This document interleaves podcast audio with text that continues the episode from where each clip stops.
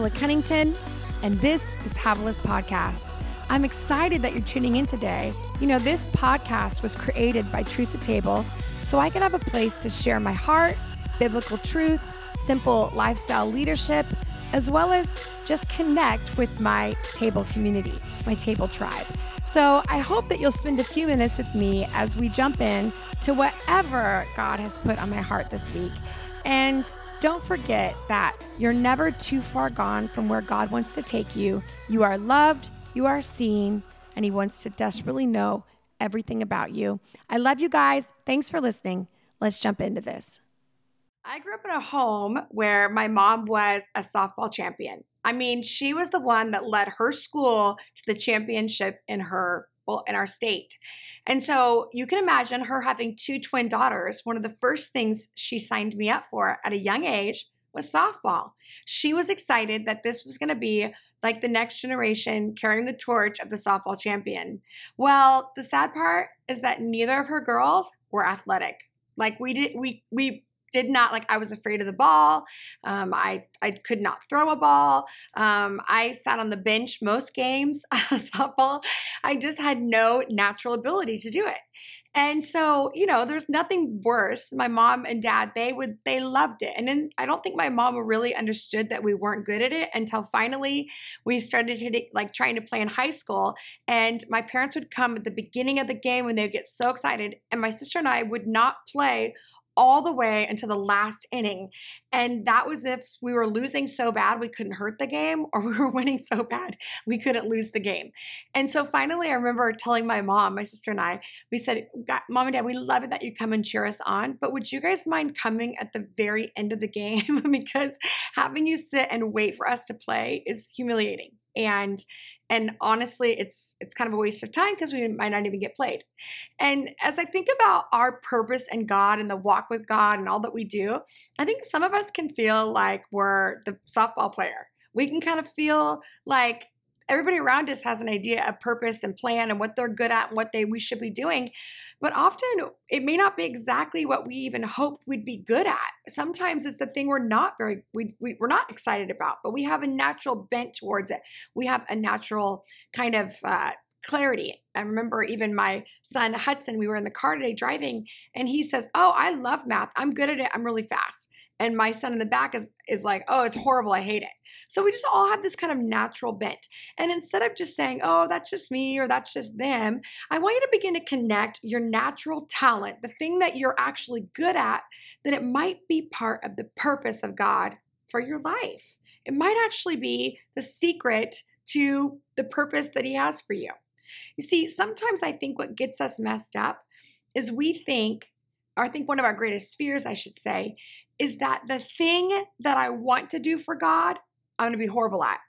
And the thing that I'm good at, well, he's going to, eh, the thing I don't like doing, but I'm good at it, he's going to make me do it. I think we have this like weird relationship to purpose. Like I don't want to be the, I don't want him to know that I'm good at finance because then all I'm going to be doing is doing finances for the church. Or I don't I don't want to know that I'm good at serving because then all I'm going to do is end up serving everybody and never get a time to really communicate my heart. So we kind of get this fear and so we end up diminishing what we're good at and hoping that he'll heal or maybe acknowledge something that we're we want to do. And so here's some, I think, perspective to all of this that really helped me in my own life. And that is the idea of assignments. Now, I learned this. This was something that I did not come up with myself. I actually was taught this. But the idea that what we do in life is assignments. They come and go. And so instead of getting lost in the assignment as an identity or the, you know, in I'm going to live here and die here, understanding that God will call us into seasons and assignments and to that we're never going to be trapped in it, but we've got to acknowledge it and grow something. There's three reasons I wrote down I think we end up having assignments. The first one is that he wants to teach us character. What's character? Character is the ability to live out our core values and our belief systems uh, from the inside out. It's not dictated by an environment. It's not dictated by a relationship. It's not dictated uh, by what's available to us. But we choose who's. This is who we're going to be, whether anybody sees it or not. And how do we choose? Well, it comes from our core values and what we believe, and how how we live that out. Through our attitudes. So, some of what we do in our life, this is critical to purpose, you're not going to want to do it. I've done things I do not want to do. I remember taking jobs where I thought, this is horrible. I don't want to do this. I'm just going to answer phones all day long. I'm just going to organize teenagers all day long. I'm going to clean houses. I cleaned houses for six years.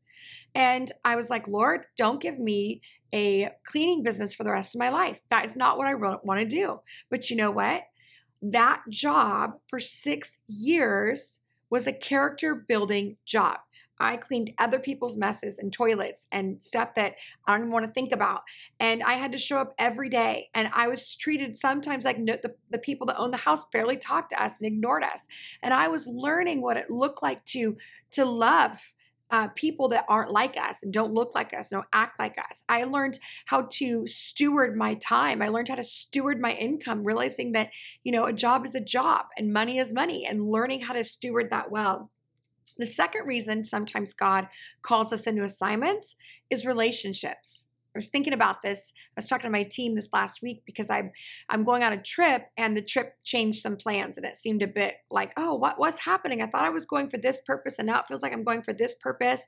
And I started to feel discouraged because, you know, I have a small amount of time and I've got a lot of lots of littles and I just want to make sure I'm doing everything with a lot of intention.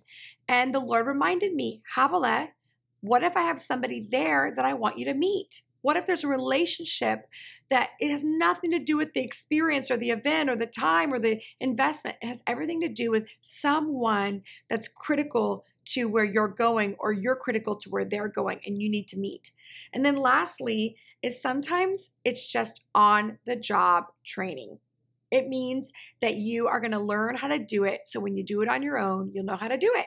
So sometimes we go, why do I have to answer phones? And why do I have to clean up? And why do I have to do this? And because you're just learning. You know, sometimes when I'm taking care of my kids and I'm like, oh, one more day of carpool and lunch making and, you know, this or that and all of that struggle, I realize this is on the job training because I'm I'm ministering to a lot of women that are in this same conveyor belt of life, right? The, the Groundhog Day. So I want you to instead of go, oh, I hate this, or I don't, I'm afraid God's going to make me stay at this spot. Why don't we stop getting on the defense and why don't we jump in and embrace that which He gave us? So why don't we say instead of, oh, mothering's exhausting and I, you know, I love my kids, but why don't we start saying, you know, I'm going to steward this. This is an assignment. My kids are going to grow up, they're going to leave the house, and I have this short window of time to steward. What if we looked at the job that we're doing or the relationship that we are we're working with or whatever it is, right? I don't know what the thing is that you're having a hard time with, but what or the thing you're good at. I'm good at finance and I'm just doing this. I'm an accountant, but could I do something else for God? Instead of just acting as if it's second best. Why don't you just steward it like it's an amazing assignment that He gave you and ask God that you would get everything you need to out of this season so you can jump right into the call of God? I love the scripture, 1 Corinthians 4 through 11. I'm going to read it to you. It's kind of long, so I'm going to read it to you. It says, All of these gifts originate in God's Spirit. God's various gifts are handed out everywhere. Everybody that does everything and is good at everything, God handed it out. He gave it out. They didn't do it on their own. God's various ministries are carried out everywhere. They but they all originate in God's spirit. So remember this. Everything you're good at wasn't just because he had to give everybody some kind of gifts. It originated because he gave it to you. He knew you would need this attribute for a purpose. God's various expressions of power are in action everywhere. I mean, I just love that. Like, what if your God's various expression of power is you serving those around you well? What if it's about you praying for those that are in need? What if it's about you taking your lunch break and doing a prayer walk around the building that you're at? What if it's that you begin to understand that you're going to love people well as an expression of God's power? But God Himself is behind all of it. Each person is given something to do that shows who God is. Oh, I, you could just preach that right there. Each of us are given something to do that shows who God is on the earth right now to your neighbors, to your community, to your husband, to your wife, to your kids, to your mom, to your dad. It's all given to you and it's all to benefit God.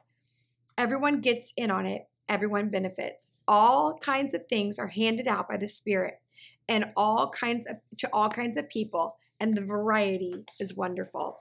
Your five declarations this week are simple. First, I'm on assignment. I want you just to walk around and when you're doing all the stuff that you want to do or don't want to do, just I'm on assignment, taking care of the kids in the car, working over here. I'm on assignment. Secondly, my purpose is important. I am a person of purpose. My purpose is important. Just say it. This is important. Uh, thirdly, is my gifts are unique my gifts are unique. So you might go, I feel like everybody else has this and I can't think of anything else. Begin to declare that, and maybe God will begin to reveal the uniqueness that He has on your life. Some of you, I just want to say this this is like a little cheat. Some of you, because you won't acknowledge what you're good at and actually put value to it, you don't actually see the value. You're to have to acknowledge it and begin to embrace. I had to embrace that I was a really good convincer and I had to embrace that I was I had a loud mouth and I talked a lot. And instead of me going, "No, no, no, no, I'm quiet and I'm, you know, poised and I'm feminine and no, no, just saying, this is who I am. Okay, God, now show me the uniqueness of that in my life so I don't resist it, but I embrace the uniqueness. And fourthly is um I'm right on time. I want you to declare that over your life because assignments can feel like we get stuck in assignments. But just to realize I am right on time. The assignment I'm in, that is regardless, I'm right on time. And then lastly, I'm called to show my world who God is. I'm called to show my world who God is. And just ask Him, help me to do that but just begin to declare that. So this week, I want you to take a little bit of time and I want you to think about the gifts that are on your life. And I want you to begin to write out the top five things that you're good at. This could be cleaning, this could be exercise, this could be um, playing with the kids, this could be art, this could be speaking, this whatever it is, I'm good at. And I want you to take those five things and I want you to write them out. It could be as as simple as I'm I'm funny. I'm a funny person. And write out those five things. And then I want you to ask the Lord, God, show me the uniqueness of these gifts. Show me what's unique about these gifts. So if it's funny, um, I have I can make people laugh. The Bible says joy is good like medicine. If it's I'm good at art, well then I can show the beauty of God and begin to see how those transfer. I'm good at finances, which means I actually have a gift of stewardship. And I want to encourage us as a community to jump into the conversation and begin to help each other discover how God might be able to use that one thing for on the job training. All right, I love you guys. Bye. Well, I hope that really blessed your life. I hope that everything God was trying to get to you, you grabbed a hold of. Again, don't forget to give me a shout out on the socials. I'm there almost every day. And if this podcast really spoke to you, would you consider leaving a review so others can find this podcast and as well as some stars? I hope you have a great day and I'll catch you next time.